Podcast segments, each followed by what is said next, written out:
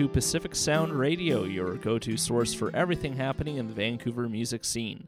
I'm James Olson, and thank you for joining us on our first episode of the 2022 season. This episode took more time to release than planned, and we really appreciate your patience as we took the time to ensure that the show is up to our quality standards.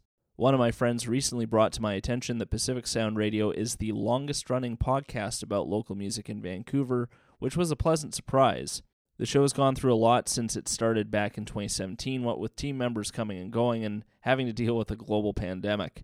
The show at this time is a one man operation, and once again, I want to thank you for tuning into today's episode and for supporting the podcast. On this episode, we are speaking with Daniel James of Brass Camel. Brass Camel are a virtuoso rock act who play a technically complex and thrilling blend of prog rock and funk. Their next record is set for release for fall 2022. And before we get to our conversation, here's a snippet from the first single off of their new album. This is Easy.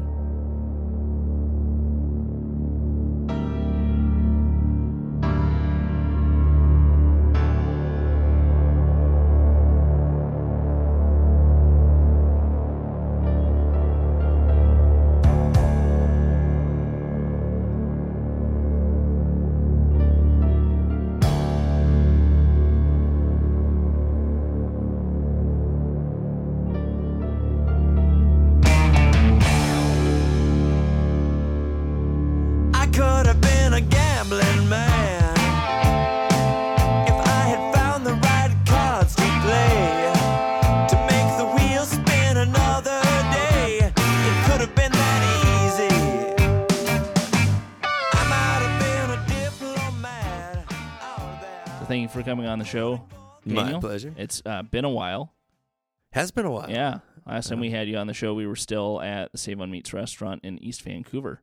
So right behind the glass pane. Yes, things oh, have yeah. changed quite a bit since then. no lab coat this then. time. No lab coat. Yeah, mm-hmm. but you're looking uh, really nice in a brown. Is that like corduroy? What what material is just, that? Just a brown, suit going just on. brown suit. Yeah. Heck yeah. I uh, wore it to the airport for a gig last weekend. Oh, nice! Because it's been sitting in my closet for two years, and I had never once put it on. And uh, wear a three piece to the airport, and but he thinks you're important. Yeah, even I think if you're, you're a lawyer or some sort of like something like that. Yeah, venture capitalist or whatever. Long haired lawyer. Yeah. yeah. they're out there, I'm sure. Yeah, they exist, but not I. They do hippie law, something like that. So, Brass Camel. The the sound you guys play is a mix of prog and funk rock. Both of these styles were, of course, pioneered in the 70s and remain popular to this day. What is it about these styles that have enduring appeal for you as a player and as a songwriter? A lot of different flavors. Just tight grooves and locked in bands and uh, unpredictability. I will say that with the with the debut Brass Camel album we've just completed, we've really moved in. You know the the the funk influence are in there. They're to be found. It's a mixed bag, but I would say in more of an art rock direction. We've really taken it up a few notches from that solo Brass Camel album I did a few years ago. Got a lot more ambitious with both arrangements, but also with vocal harmonies and production and it's it's definitely an evolved sound from the the previous sort of brass camel ventures. Yeah, and I was gonna say I I've had a chance to listen to some uh some of the tracks off the new album, and there were s- some elements that really stuck out to me. There was a you know saxophone solo on Easy, got some really operatic vocals on I've Got the Fox, and a really like sprawling, intricate arrangement on Only Love. Why was it important for the band to push yourselves even further than you already do? Why not? it uh it's fun to push your own musical boundaries. You know, walk that tightrope and try not to fall off. And um, you know, I I don't think we had to try too hard with arranging this stuff. It just sort of happened, and you know, it fell into place well because when we last talked, which must have been 2018, yeah, the the Brass Camel band had just got going at that point. We're still calling it Daniel James Brass Camel, more of a solo project, and very very early on, you know, after two shows with that group, uh, my friend Curtis uh, Arsenal came in on bass, and you know after a year of, of playing together, we kind of realized this is turning from a solo project into a a proper band, and uh, and once we really got cracking with with Curtis and I, and um, about a year and a half ago now, found a, a drummer that was sort of the third solid vision sharing member of the band, then it just became easier to to write and arrange and and bring these pieces together. And uh, you know it's everything just sort of fell into place with the the three musketeers there and pushed ourselves to uh, to arrange some interesting stuff for this album. So would you say that's really the core difference between that first release and what you've been calling the proper Brass Camel debut LP, which is going to be coming out soon, is that this was more you were working with like two other songwriters instead of you just you know writing the whole thing yourself. Well, if if you look at the SOCAN credits, I suppose I've still done most of the writing myself. But Fair the enough.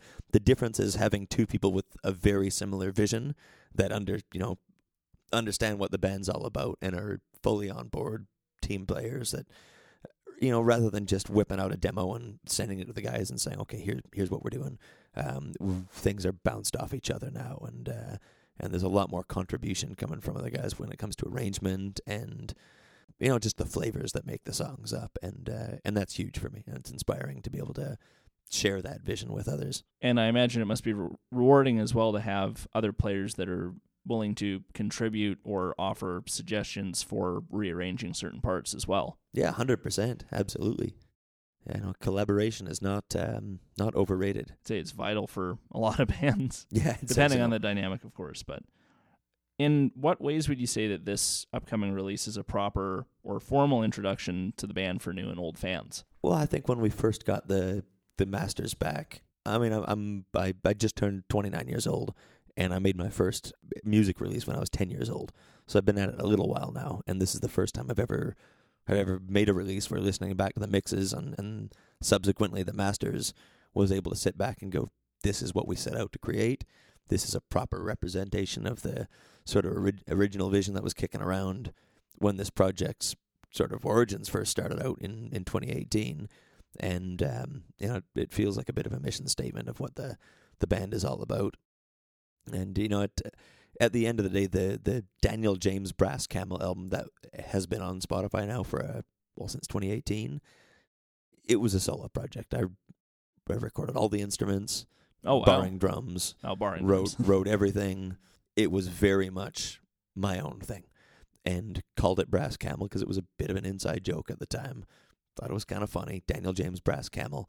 But I think we may retitle it as just a Daniel James album because this is a true Brass Camel album. We've got the lineup together now, and or started.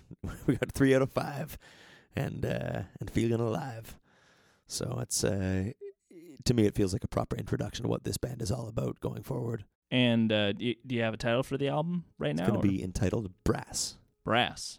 Brass Camel Brass. Oh yeah, Nice. Yes, and that band's got a lot of brass. Yeah. I like the um you've got a single art uh out already for the song Easy, which is uh quite fun. You got the got the camel on a on a um Ro- Roman column or something like that. pedestal. Yeah, a Yeah. little pedestal. Yeah, I'm curious to see what you do in terms of the other single releases like the artwork and what the final artwork for the album is going to be. We've got some ideas. We've got the the final album artwork uh, sorted out. We're just working on the particulars now. I hope that it will entertain and please. Taking some inspiration, sort of from the uh, Storm Thorgerson Hipgnosis school of uh, album design, Nice. and I hope that'll translate to the uh, the Gatefold long play release. Oh, oh, you're planning vinyl too. We're gonna do a final run. Nice.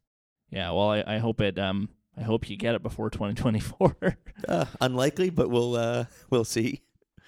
well, I guess it would be a good opportunity to you know build in like say like um pre-order packages and and stuff like that.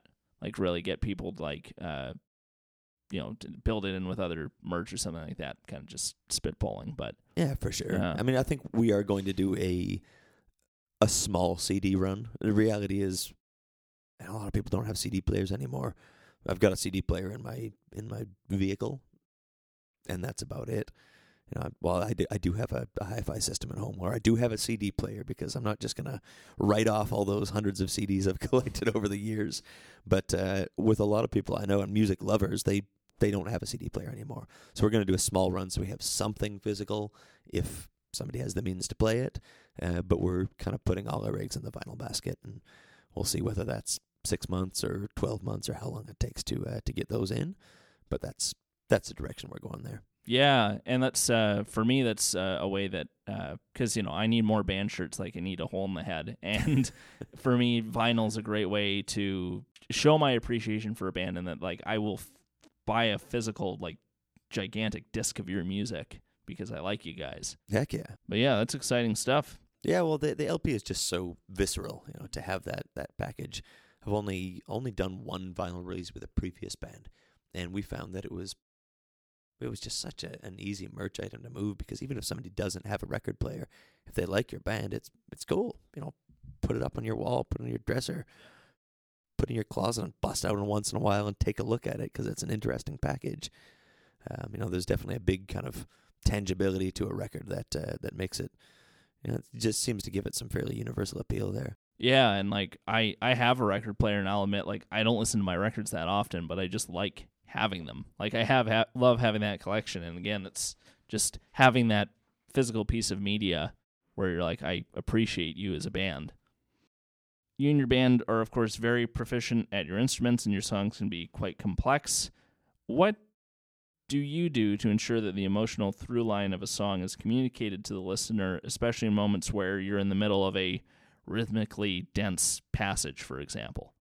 I don't think I've thought that far into it, to be honest. It's a fairly obtuse question. Yeah. Um, I wish I could give you some sort of brilliant answer to that that would tie everything together. But, uh, you know, at the end of the day, I've written these songs and we've arranged these songs to be songs that we'd like to listen to and haven't really thought about it beyond that. We've never set out to make a, a, a song or an album and apologies to anybody that may enjoy it, but it it's been our interest in mind as far as um, the creative process goes. I want to make a song that I enjoy listening to, and the bands that I enjoy listening to most are you know Peter Gabriel's Genesis and Jeff Beck and and groups like that. And I want something that you know that I can put on rotation with that stuff and and enjoy listening to. And uh, and that's kind of where it's ended on that end. And you know if it does become um, too dense I suppose that's just an unfortunate side effect of trying to make uh, some interesting, uh, interesting unorthodox rock. Comes with the territory of prog, I suppose. Yeah, sometimes it can get a little, uh, little over the top, but it's all in good fun. That being said, I mean, I haven't unless there's something. The songs are proggy, but you don't do the like you haven't pushed the the 20 minute mark on any of the tracks just yet so. Well, that's album number three. Oh, there you go. Yeah it's just a matter of time. We'll see. We did pick up a couple timpanis two days ago so surely Oh, that's going to influence our creative process for the next one. Oh probably. All you just need is a string quartet next. We'll start with the uh yeah we'll we'll see. We'll Yeah. see. Cross that bridge when we get there. Was there any particular artist that you were listening to a lot while you were working on this new lp Not in particular. No, no. I, I mean, I, I have, and we have our kind of our our stalwart artists that we always listen to a lot of. But I don't think there was any particular artist that we had really dove into to inspire the the new record. fair enough i imagine as well that some of the songs you'd probably or like parts of the songs you'd had riffs like kicking around for a couple years beforehand or something like that Yeah, there were there were a few of them that were were kicking around. I mean, when the pandemic first um, set in there, I I had recorded nine or ten songs for what was just going to be a a solo album. I recorded everything, drums, everything myself, and just wanted to have a bit of a creative outlet, um, given all the extra extra time I had at the start of the pandemic there. And you know, about half of those songs are still kicking around in a folder somewhere where you know they just don't really make sense for Brass Camel. They're uh, they're their own kind of thing. Um, and then there were another half of them where kind of listened back and went, "Oh, that sounds like a Brass Camel song," and I bet it would sound better if we did it with Brass Camel. So we um, we took I guess we're four four um, songs that I wrote at the beginning of the pandemic that did make it onto this album. Just about everything else came up in the last last year, and then there were a couple tunes like um, "King for a Day," which is arguably my favorite song on the record and probably the most ambitious when it comes to arrangement. Uh, despite being a fairly short song, there's a lot that happens in that tune, and that happened right before we went into the studio. Just kind of came together in an afternoon, and then it was on the record. So uh, the, the variety of different sort of writing approaches and, and timelines for the songs on the on the disc. Did anyone else in the band come to the table with like a riff or an idea that became a song for the record? Not particularly. No, nothing that became a song. There are a few few little bits added to songs that had already been written. Um, we've already got about a record and a half of new new material Oh wow. for future releases written, and with those, uh, Curtis has been very fruitful in bringing uh, bringing a lot of ideas to the table and songs to the table. So I think that will definitely change on the next release. Um, but on this one, no, for the most part, there were songs I wrote. With the the solo material that you you mentioned, how does it compare to the Brass Camel stuff? Because of course the Daniel James's Brass Camel release is songs you play as Brass Camel. Well, there was stuff on there that was a little bit more blues rock. I used an acoustic guitar on one of the songs. Blasphemy. Oh, I know. wow, Grandpa's guitars. Um, so there was there was a bit of kind of oh, I don't know I don't know what the word is. Maybe Americana, sort of the band influenced stuff on there that just uh, you know the doors open with Camel to playing whatever. I mean, I think that's my favorite thing about this band is that it's a bit of an open canvas as far as what kind of influence we- we can use. But at this stage, it just wasn't really stuff that made sense for sort of the sonic palette we wanted to have for this album. You've kind of touched on it a bit, but what would you say the writing and recording process was like for this release? And was it were you working on this primarily during the pandemic? No, this is this album took us no time to record. It was a whirlwind process. Oh, wow. Um, we booked three days at Afterlife Studios, the old Mushroom, um, beginning of January. We popped in there. We did beds for all of the songs um, in the first day and a half, and then on the third day, I tracked um, grand piano. Uh, we did Hammond organ, some guitar overdubs, and then took it back to our studio. And took us about a month, given that we've got day jobs and the like. But essentially, would get to the studio at, at 6 p.m. or so and work until 1 in the morning and do the same thing the next day. And recorded everything in about a month and slammed everything out there and then sent it off for mixing. So it was a pretty, pretty quick front to back process. Yeah, whirlwind is, is No, right. No, it was, it was, it was insane. I mean, I was doing 40 hours a week at a, at a motorcycle shop where I, uh, I work at for a day job because you've got to pay for the music somehow. Hmm and um, and at the same time was doing 50 to 60 hours a week at the studio. And uh, you know every weekend basically during that month was spending like 35 hours in the studio just over the weekend. Um, so it was a lot of hard work um, but Not we, a lot of we- sleep, it sounds like. not a lot of sleep no. I, I had a great sleep uh, once we sent everything off to Ben Kaplan for mixing. And um, you know, it's it's just really rewarding having done it that way. You know, get the big studio sound of uh, of the drums and uh, and bass at Afterlife there, and uh, I mean we've got all our guitar gear and some some pretty killer vocal preamps and the like at our own uh, at our own studio there. So just hammered everything that we didn't need the big room for at uh, at our own space, and you know I think for a largely self engineered and fully self produced record, I, I'm very pleased with the way that the the sounds came out. From what I've heard so far, it's sounding really good. And from what you sent me, was that also uh, after the mixing had been completed? That was after mixing, before mastering. Okay. Still sounding really solid.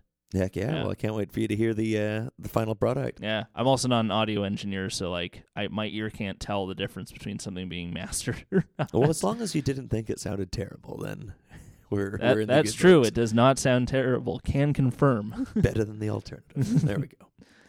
And as you had mentioned, uh, Ben Kaplan mixed the new record, and he's worked with a number of notable Vancouver bands, including Mother Mother and Five Alarm Funk. Um, what feedback or insight did he have on the songs that you were working on? I mean, obviously they were more or less written, but curious to hear. He he sounded pretty jazzed.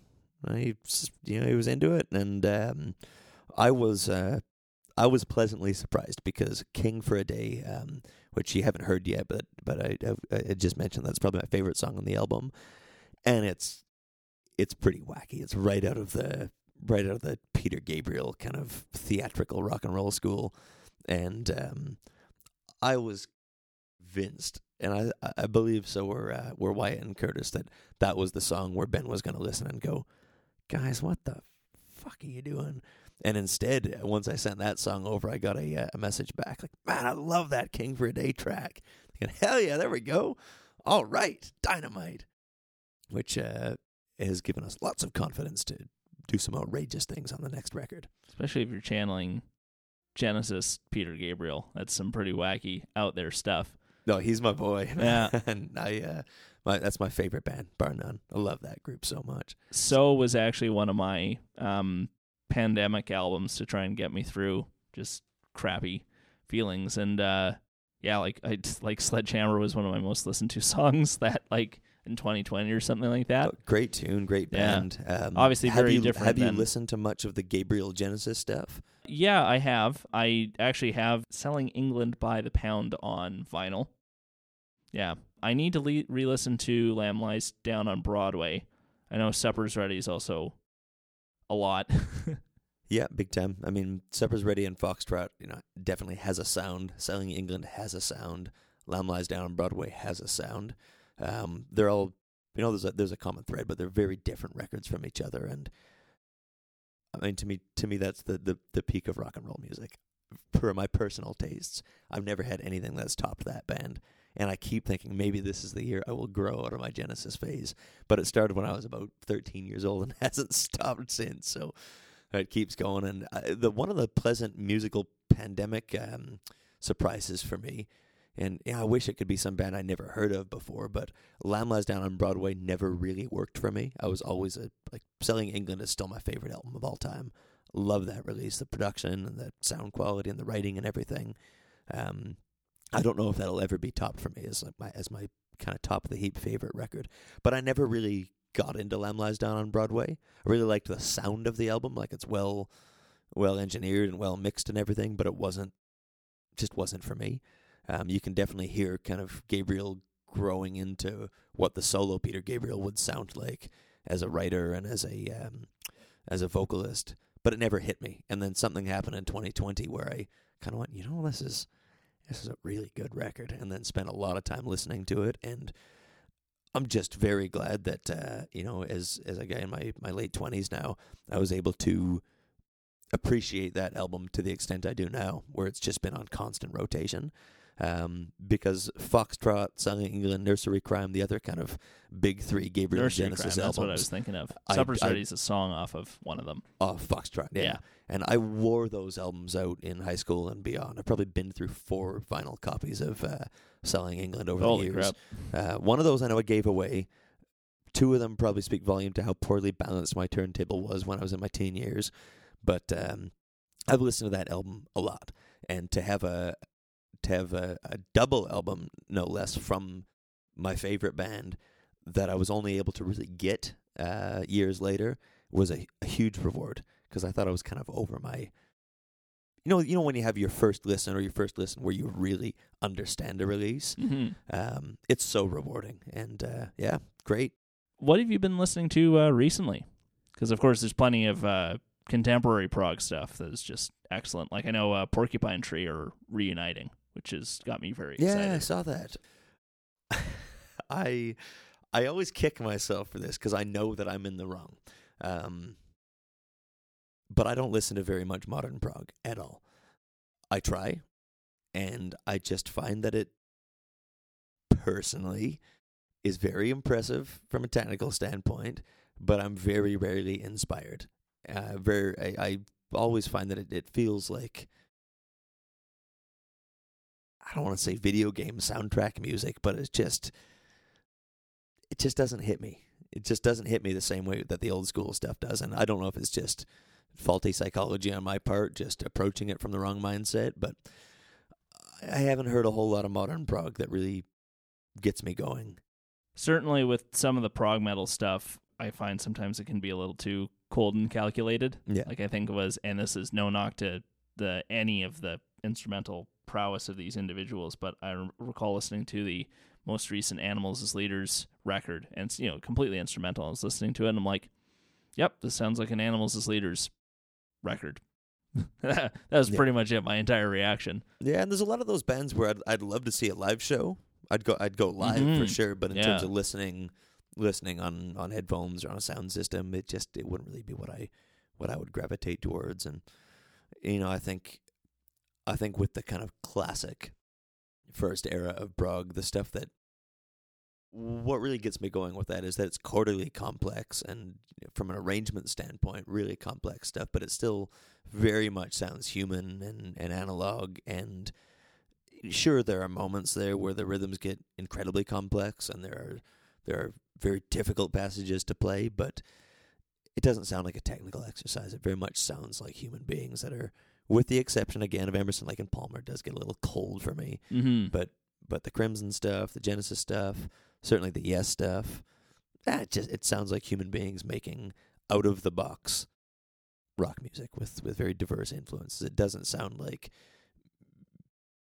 you know uh, technical guitar students going out there to try and show what they've learned and what they can play. And I do find that with a lot of that stuff.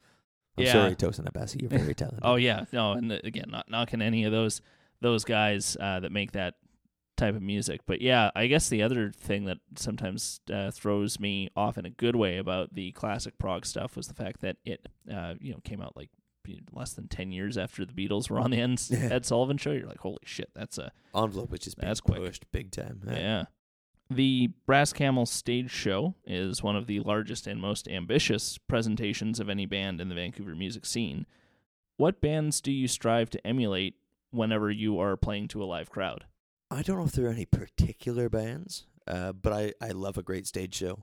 I love the, the production. I'm not at the expense of the music. You know, if I went to see a band that had a killer production but couldn't play their instruments, I'd probably be, you know, just as frustrated as going to see a band that were monster technicians but didn't put on a show at all.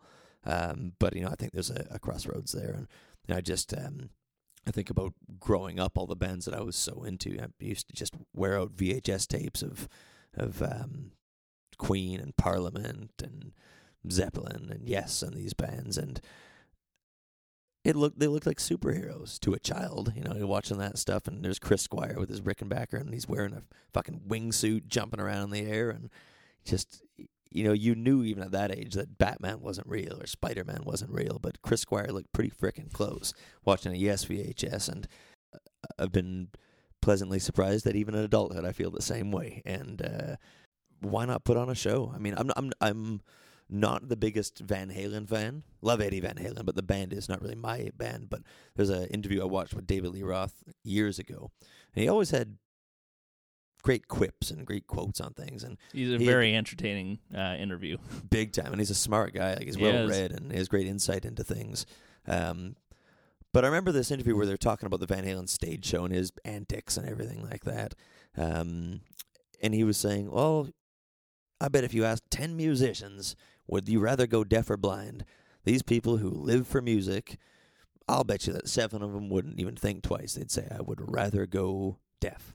So why don't people make their show look good? And yeah, you're probably not wrong. And um, so we've tried to make a show look good.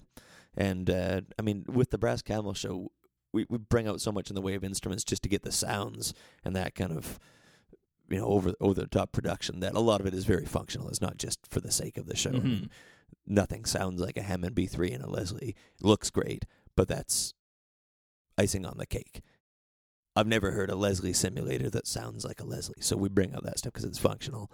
We bring out tubular bells because they have a a presence and they sound killer. You know, it's a very very visceral sort of thing. Um, so a lot of the Brass Camel stage show that's come together, and of course that's only for at this moment for local headliner shows where we can get into the rickshaw and we can put on something over the top. We know damn well that we cannot tour with this show as it is right now. It's over the top. We don't have a semi available to bring this around with us. Every show we've done in town, we've had to rent out the biggest U-Haul we can get to bring out risers and lights and all the gear and everything, which is friggin' awesome when it gets set up. But it is not something we can tour right now. So this is something that if you're listening from out of town, you have to come to Vancouver to see for now. And if, of course, if we're doing an opening show for somebody, then we know our place, right? You got to bring Mhm. the strip down setup and hope that you can play your instruments and your songs well enough that you can sell the band without the full rig because it's just not feasible to to put on in that kind of environment. But At least have a camel on stage. at least we can have the camel on stage. yeah, yeah, but It's no, not no, we definitely try and try and just put on our own show. But uh, but again, with that kind of uh, grandiose element that was always present with the bands that I grew up idolizing, and um, you know, like we spent a lot of time over the pandemic because we had spare time. we we made by hand that 25 foot marquee sign um, that says Brass Camel and shining incandescent lights at the back of the room, and uh, it's just fun to turn around and see that on stage.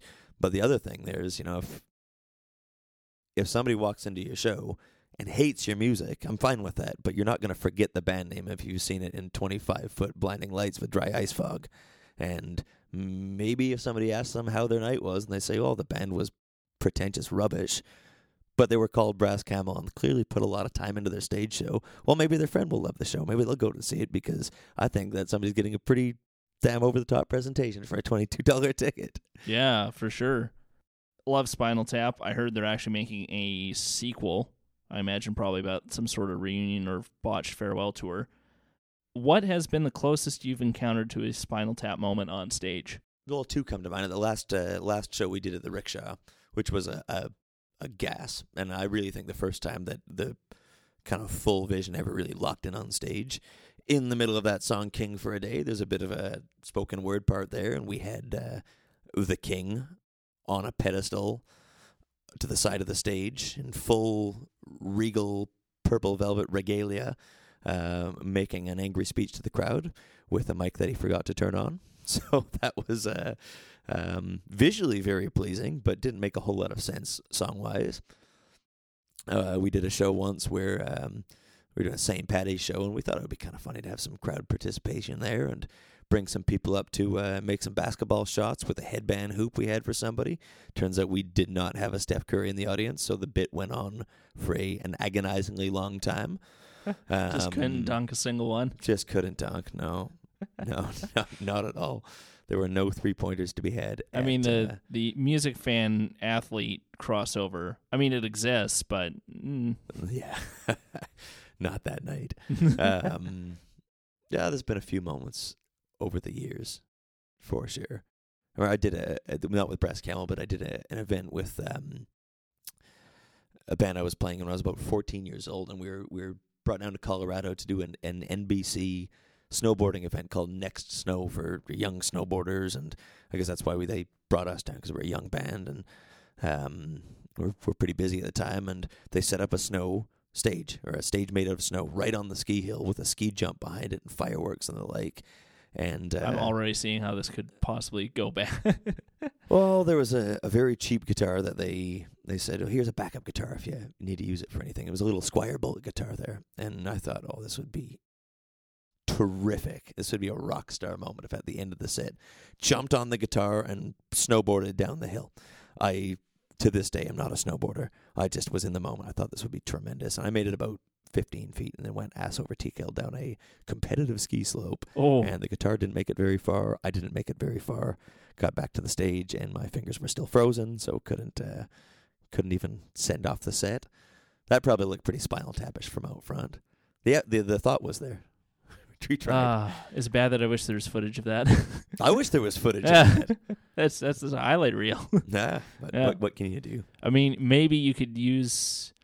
Oh, this requires such a budget, but like that'd almost be perfect to do for like um a music video or something like that. That could be fun. like try and recreate it in some capacity.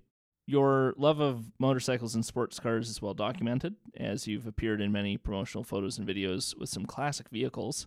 What is your go-to album for when you're just ripping down the freeway without a care in the world? Little Feat, man. I love Little Feat. Probably Little Feat. Feet don't fail me now. That's a that's a great driving album. I I spend more time. I mean, uh, through being in the motorcycle industry, I've definitely been introduced to some pretty cool sports cars, but uh, spend more time on motorcycles. Um, I cannot afford a sports car because of all the timpanis and vintage guitars that I spend every last penny I have um, on. Um, so I spend more time on motorcycles, and I don't think I'll ever be one of those guys that puts in headphones while I ride. Um, Yeah, I like being idea. present on a motorcycle. Um, no matter how safe of a rider somebody is, you run into close calls because people aren't looking out for you, and it's a it you know it's an activity that certainly leaves you vulnerable. So you Mhm. kind of have to mitigate that risk by riding smart. And not that I don't enjoy seriously speeding in the right places where I know there's no gravel and and driveways or anything like that. But uh, for the most part, I do not listen to music while riding motorcycles. Um, although sometimes I wish I did. That's probably a very smart thing. Because yeah, I mean, now I think about it, you're not allowed to wear. I mean, you obviously have a stereo system in your car, but like you're not allowed to wear. Well, you shouldn't wear headphones while you're driving around. So Yeah. the same principle. But yeah, I guess that's part of the appeal with the motorcycles is the the vulnerability. Yeah, uh, well, it's to me riding a motorcycle is um, it's exhilaration and it's meditation at the same time, and there are not very many pursuits that can offer both of those at once. And I mean, to me, it's a f- I don't know riding a riding a nice motorcycle around a windy road, or for that matter, uh, matter a cased out old motorcycle that feels like you know your life is in its hands around a windy road, um, forces you to be so in the moment. You're you're I forget everything else in that moment. You're looking around the corner, you're making sure that you stay in one piece and you have to be observant and and for that because because of that you you tune out and as much as you're focused, all of a sudden it's like you can just clear your head. You're not worried about bureaucracy, you're about your email or relationships or whatever else is going on. It's just a very pure state of mind to be in. And at the same time, you feel like you're on the best roller coaster you've ever been on, mm-hmm. and you get to choose where it goes. So, yeah, I, I love it, man. Nothing like it. Once you get the bug, it's hard to go back. And then being on stage is almost the same thing for me, where you, you know, I, find that being on stage, um, if all the kind of cards line up, is a very it's like you tune, you just tune out. I'm not thinking. Like you're on autopilot on stage, and at the same time, yeah, you got to be focused, especially when there's a lot of like right now with the Brass Camel show. You know, hopefully as we get to put it on more and more, it'll become easier and easier to do it effortlessly. I don't know if it'll ever be truly effortless with the amount of ingredients in there, but just trying to make sure everything aligns up with the the lighting elements and all the the percussion and the stage show elements. It's like keeps you on your toes. You know, there's always something to something that to keep in mind. Is this going to go right? Is this going to go right?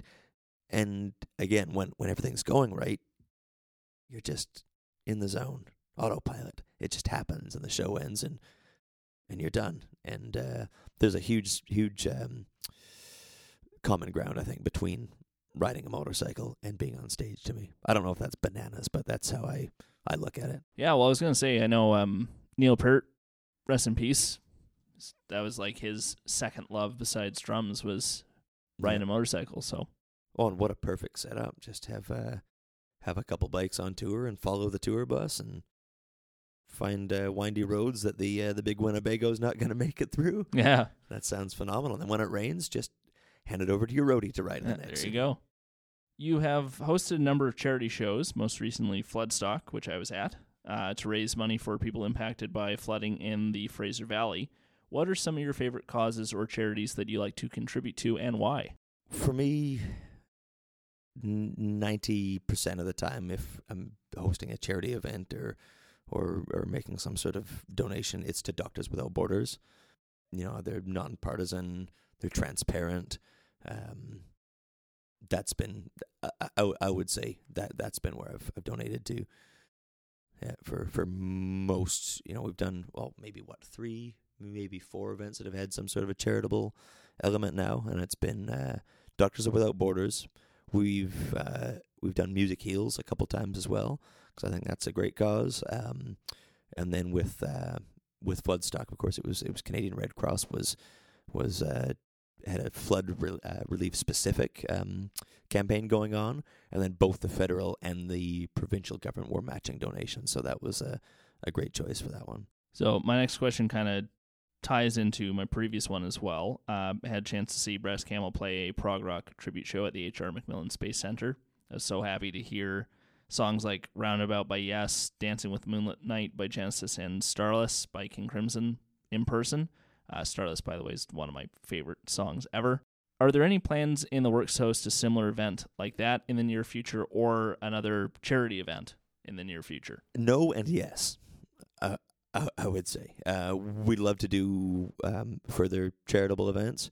At the moment, um, we've been so focused on the album um, and kind of piecing together the final final ingredients for the band because we're we're three out of five right now. We are looking for a new guitar player and a keyboard player that are like long termers, get the vision, right guys for the band. So we are not really haven't been playing the last couple months and won't be until September. Um, otherwise, I think we would have probably tried to put together some sort of a uh, um, a Ukraine benefit. But yeah, we, we've definitely been entertaining the idea of doing another Floodstock style benefit uh, because that was that was a great night. That was it was amazing. just so Yeah. much fun. Um, I cannot believe that ten bands in a night and we only ran 19 minutes over schedule. That really blew me away. That we managed to keep it, uh, you know, fairly tight when it came to the schedule. And uh, that's all thanks to uh, our stage manager Joe Foley. Joe Foley, thank you, Joe. Um, but we'd like to do something like that again. And Floodstock came together so quickly. There was basically two and a half weeks to plan it, get the poster, get all the bands lined up, uh, get a bunch of press for it, and make it happen. So I think that worked out pretty freaking well given the circumstances. But it would be nice to put on something similar, a bit more time to plan it, uh, bring on more sponsors so we can raise more money, Mm-hmm. and um, and and see what happens because you know it was a win-win. At the end of the day, we managed to raise just over seven grand with that one, but then it was it was doubled and doubled again. So the total impact it had was about twenty-one thousand, which is you know a drop in the bucket compared to a major corporation or something, but not bad for some indie musicians getting together and playing some some rock and roll. Um, and in addition to that side of it, it was it was just a treat for the bands. I mean, it was well, the live shows had resumed not far uh, before that anyway. So for a lot of those bands playing that night, it was the first chance to get on stage in front of a proper crowd in ages. Mm-hmm. Um, but it almost felt like a bit of a Vancouver showcase. it did, You know, yeah. it's like here you get a like a charcuterie board of all these fantastic artists, and you know when people only have a twenty minute set, it's like you're just bringing your fieriest kind of a game set, and that was it was from from everything I heard, it was a treat for the folks out front, but it was great for the performers too, and I think for that reason it would be really really killer to do another thing like that at some point. So that that's in the works. Uh, as far as the progressive rock show, probably won't be doing anything like that anytime soon. And we're going to stick to doing our own our own show now that it's really started to lock in as far as what the vision of the band is and we've kind of we've built all our risers and our stage props and lights and everything and we have kind of, of a cohesive um, live show strategy going forward I think we're going to stick to that um, additionally um, you know a- anybody that wants to come to pay to see the band um, we're so happy to have you there but in doing the progressive rock show we found that after those two shows which were some of the most fun shows I've ever played two nights of playing in a planetarium with wild graphics above the stage, playing these odd songs that I never thought I'd have a chance to play live. Dynamite. However, an effect of doing those shows was that our our audience for quite a while after that was largely over 60. And again, whoever wants to come to see the show, please do come to see the show. Your attendance is cherished. Um, but I mean, all of us are are in our early to late twenties, and most of the bands we roll with, same thing. And since the the shows have eased up over the pandemic, we've um, we've had a young audience, and we want an audience that can grow with us. Mm-hmm. And we really stopped sort of advertising ourselves as being a progressive rock band. Make no mistake, we are a progressive rock band, but I'd rather somebody else decide that for themselves. And I just kind of consider it unorthodox rock. And what we found is that if we're telling people we're a prog band, we get an old audience coming to the show. If we just tell people we're Brass Camel and we do what we do, then we've we've really seen a, a, a great new fan base and kind of um, you know younger audience, similar ages to us, finding the band in the last year now, and we want to see that continue to grow. And I don't know that playing King Crimson cover shows is the way to uh, to to do that. I mean, just so long, I guess a good compromise is just pulling out the odd cover now, every now and then. Oh hell yeah, we Yeah. did Firth the Fifth at uh, our show in September at the Rickshaw with There Ben you go. Sinister. Curtis played the flute. It was dynamite. Flute. Yes. Oh yeah, Let's see. Well, I hope you can pull out uh, Starless again. I'd love to hear that. that would be fun. Yeah. That would would be a fun one to buy. It's so tense. Yeah. It's just incredibly tense that midsection of that yes, song. that bass line especially. Oh yeah, I can't time. remember the the bassist name. Um, it was John Wetton. and it's the same guy, the bald guy with the mustache. No, that was Tony Levin. Oh, Tony Levin. Yeah, but Tony Levin's been the guy like ever since. yeah, so yeah, yeah. for for a long, long time God, since. guy's a beast. yeah, monster player. Yeah. and he's played with everybody over Yeah, the years. Bowie played with and Peter Gabriel. Gabriel, yeah. yeah. what excites you most about this new release? I think there are just a lot of ingredients there. It's um I think it's a very diverse record in terms of the sounds that are on the record, in terms of the songwriting approaches. Um and yet I do think there's a sort of a, a thread between all the songs that ties everything together well. You know, musicians are just so often their biggest critics and I've been the same way my, my whole musical life.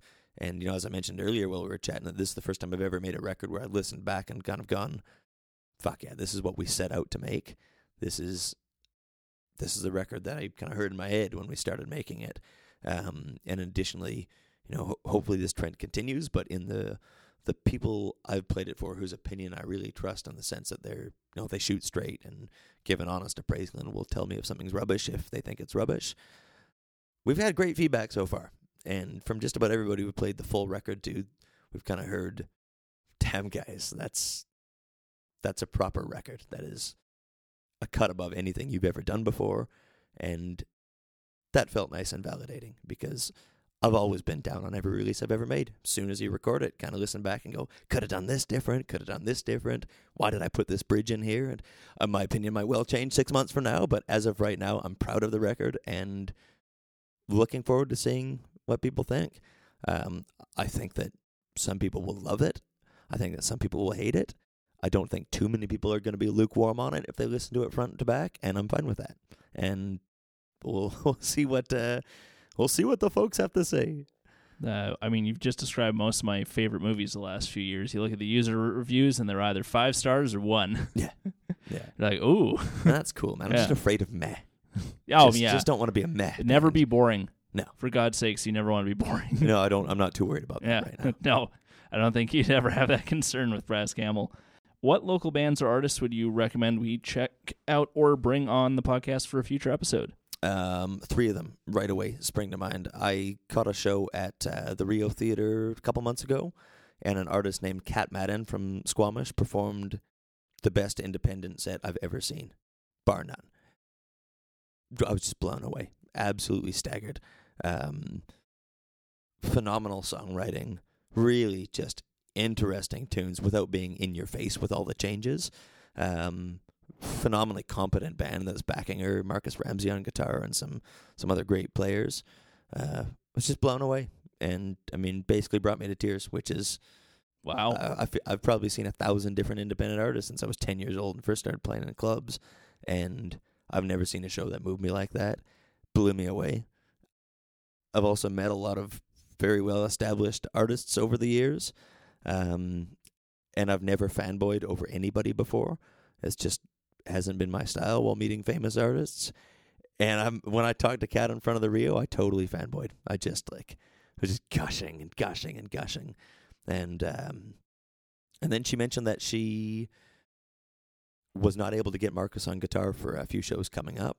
So I volunteered my services and I'm gonna play some shows with her. nice. I've already done one. It was oh, that's dynamite cool. and we've got more coming up. I know one's on July 2nd. The other dates I have blanked on, but check out Kat Madden. She's dynamite. Definitely. It's like the ingredients are just so diverse. It's like a little bit of, little bit of Little Feat, little bit of Zappa. There's like Alice in Chains in there. There's, I don't know. It's just a, it's a very unique sound that she's got going on, and um, she'd be my my my number one recommendation if you're gonna if you're gonna go see one independent artist in the next few months, regardless of who's playing guitar for her. Uh, go see Kat Madden. Um, then the next two are, of course, uh, my boys in Bad Magic. Love those guys. Um, just great, interesting band. I think uh, I think Eric, their singer, calls it dark, sexy music, or he said that somebody else called it that. I'm not sure what his take on it is, uh, but that's what it sounds like. It's a very unique, very unique sound. A bunch of great, hardworking guys. And then the third one, uh, nothing's been released by this band yet. I think they've only played two shows so far. They're actually playing on the same bill as Kat Madden for um, for that July second show. Uh, Holy Felix, Holy Felix. Okay. yeah, this guy is. Uh, it's uh, I'm trying not to swear here, but the guy the guy's a motherfucker. Like he's just a You're allowed really, to swear. It's okay. I know, I know, it's not, I know it's not, you know, uh, uh, CBC radio. Yes. Um, however, trying to be, Profe- well, you're wearing a suit. proper. Professional. um, but the he's a dude, man. He's a very unique artist. Um, I had a jam with this guy at uh, at our, our lockout space last summer. First time I met him. I think it was actually the first day that Eric met him as well, and he brought him over. And you should not judge a book by its cover. You know, everybody knows you don't judge a book by its cover, and yet everybody does. Once or twice, here or there, it just happens. And Felix walked into the room, and I think I thought, okay, cool guy. Probably play some punk rock music or something. We're probably not going to jive. And about 20 seconds into meeting this guy, start talking about Randy Newman and this and that, and think like, holy shit, we got on really well. This is a cool guy. Wow, we're very similar. Start jamming, and man, the ear on this guy, just in terms of, you know, not everybody's, there's great musicians that can't jam. They don't listen. They don't stop playing when they need to to hear what's going on. And this guy has a super quick ear, great player, um, which is always dynamite. There's a lot of great players that can't write at all. And then started hearing the guy's original music, and it's so unique. It's like, you know, just because of our influences, we don't try to make retro music, but it ends up sounding very influenced by early 70s stuff. Mhm. It's guitar driven, it's keyboard driven, but it's harkening back to a certain era of rock. Whereas the stuff that Felix is making is, I think it's like 21st century guitar music. It's guitar driven. There's a lot of synth in there, but it's it just feels fresh, really unique stuff. And he's got this great stage show. Um, that's ambitious, where he's. I mean, his project's called Holy Felix, and he's got this like crucifix with an extra line in it, very sacrilegious Ooh. logo, and and this big sign that they've they've made for the, the back of the stage. Um, and he, he walks on stage in this this priest's robe, and Love it. oh, it's just very theatrical. And the the the one show that I caught uh, caught of his band because I couldn't make it to the first one, but saw the second show, and halfway through the set, he he straight face walks up to the mic and goes, "This next song is called God King. It's about me." And if if it was anybody else, I think I would have just turned around and went to the bar. But he said it with so much conviction, and the guy doesn't have an ego. He just appreciates theatricality, but does it in a very honest way. Like it just it comes across as being um, very intentional and very deliberate and very put together. But it seems effortless at the same time. It doesn't seem like he's trying really hard to put on this role or put on this show. Super cool. Holy Felix. Got to go check it out. I think that their debut uh, music is coming out soon. And it's dynamite. It's super unique. I have never heard anybody else like it. So those are my three: Kat Madden, my boys in Bad Magic, and Holy Felix. Awesome. Uh, yeah, absolutely gonna. I've listened to Bad Magic before, but I definitely gotta listen to those too. And those are fantastic suggestions. I actually got a suggestion for you. Shoot. There's a um, I, I want to say he's like 24 or something like that. This guy named uh, Keanu Ienso. I hope I'm pronouncing his last name correctly. Uh, Native American guy. He lives Okay. in uh, Nanaimo. Yeah. Uh, it's primarily instrumental stuff, but he's a amazing guitar player. Dynamite. And his uh, his arrangements are really really engaging. Uh, added it as one of our favorite local releases of the year so far. So Nice. Okay, Yeah, I'll have to on write, Spotify, that, write yeah. that down and uh, check it out when I get home here. yeah. Dynamite. And uh, finally, how can listeners keep up with what you're up to and check out your music? Uh, so Instagram is at Brass Camel. Our Facebook, if anybody uses that anymore, is facebook.com slash brassycamel because somebody else got to Brass Camel first. And uh, we're looking at September 9th for the full album release date. Uh, we're likely going to have one or two singles after Easy before the album comes out. And that will all be up on Spotify or Apple Music or wherever you listen to music uh, very shortly. So keep your eyes peeled for that stuff. Uh, what do they What do they say? Pre-save, pre-save Yes, the link is pre-save. what they say. Yeah.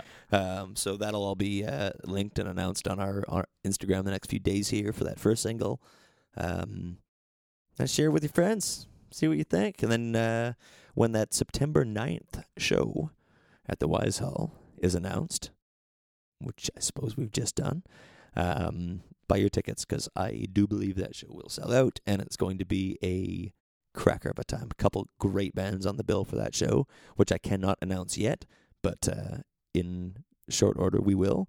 You'll be pleased with the bill, I hope, and uh, it's going to be a, a, a just a ball. We've got some hilariously over the top things planned for that show as we do, and uh, I think we're going to take it to the next level. Well, fantastic. Uh, this has been great, Daniel, uh, and I think we will call it there. All right, thanks for hanging. Thanks for listening. I'm your host, James Olson. You can check us out on Facebook and Instagram at Pacific Sound Radio, YouTube at Pacific Sound Media, PacificSoundRadio.com, and wherever you stream your podcasts. If you like the show, there are a few different ways that you can support it.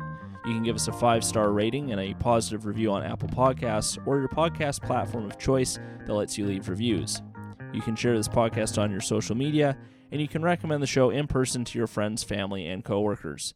We're going to send this one home with one more song from Brass Camel. This is I've Got the Fox.